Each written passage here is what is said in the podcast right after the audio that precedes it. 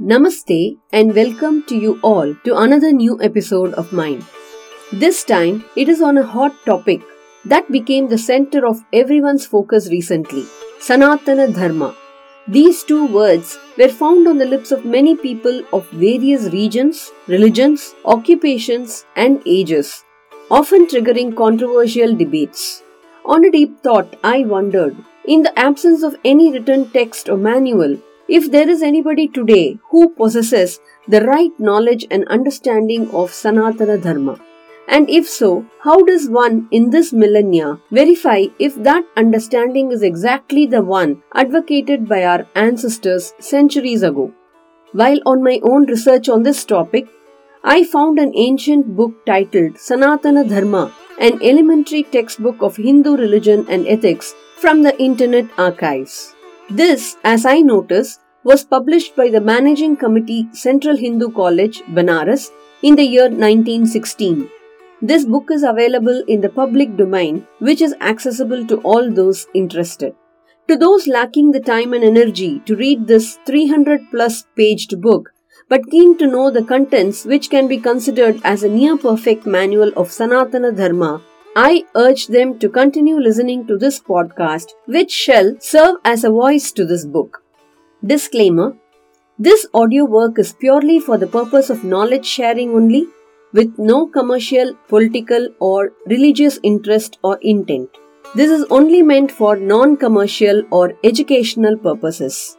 I have tried to narrate the Sanskrit verses mentioned in this book to the best of my ability. Any error or mispronunciation may kindly be condoned. With the blessings of the divine beings, let's begin with these verses. Satyameva Jayate Nanratam, meaning truth alone triumphs, not untruth. This is a part of the first stanza of Shloka 3.1.6 of Mundaka Upanishad. These words were adopted as the motto of the nation on India becoming a republic on 26 1 1950. Uttishta Jagrat Prapya Varani Bodhat. This is a slogan from the Katha Upanishad, which means arise, awake, and stop not till the goal is reached. Swami Vivekananda, an Indian Hindu monk, popularized this slogan in the late 19th century, which was his message to the world to break out of their hypnotized state of mind. Foreword. The Board of Trustees of the Central Hindu College has laid down the following principles on which religious and moral teaching is to be given in all the institutions under its control. The object of the Central Hindu College being to combine Hindu religious and ethical training with a Western education suited to the needs of the time, it is necessary that this religious and ethical training shall be of a wide, liberal, and unsectarian character, while at the same time it shall be definitely and distinctively Hindu. It must be inclusive enough to unite the most divergent forms of Hindu thought, but exclusive enough to leave outside it forms of thought which are non Hindu. It must avoid all doctrines which are the subject of controversy between schools recognized as orthodox it must not enter into any of the social and political questions of the day, but it must lay a solid foundation of religion and ethics on which the student may build in his manhood the more specialized principles suited to his intellectual and emotional temperament. It must be directed to the building up of a character pious, dutiful, strong, self reliant, upright, righteous, gentle, and well balanced, a character which will be that of good man and a good citizen. The fundamental principles of religion governing the general view of life and of life's obligations are alone sufficient to form such a character. That which unites Hindus in a common faith must be clearly and simply taught. All that divides them must be ignored.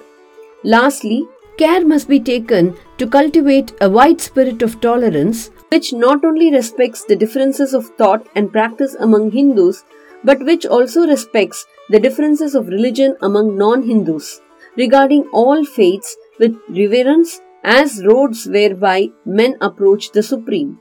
Therefore, the religious and ethical instruction must be such as all Hindus can accept. It must include the special teachings which mark out Hinduism from other religions. It must not include the distinctive views of any special school or sect. This elementary textbook, written in accordance with this scheme, is intended for the use of Hindu boys in the middle and upper sections of the high schools of India and is designed to give them a general but correct idea of their national religion such as may be filled in by fuller study in college and in later life, but will not need to be changed in any essential respect. It contains the fundamental ideas and doctrines which are generally received as orthodox, but does not enter into the details as to which sectarian divisions have arisen. It is believed that while a sectarian parent or teacher will probably make additions to it, he will not find in it anything which he will wish positively to repudiate. The name of this series, Sanatana Dharma, was chosen after full discussion as best representing the idea of the fundamental truths presented. It has become somewhat of a sectarian name in some parts of India, but it is here taken only as meaning the eternal religion. That this book may prove useful in laying a firm foundation of right thinking in the minds of Hindu youths and may help in shaping them into pious, moral, loyal and useful citizens of their motherland is the prayer with which its compilers send it forth to the world. We move forward with part 1 of the series Basic Hindu Religious Ideas in the next episode.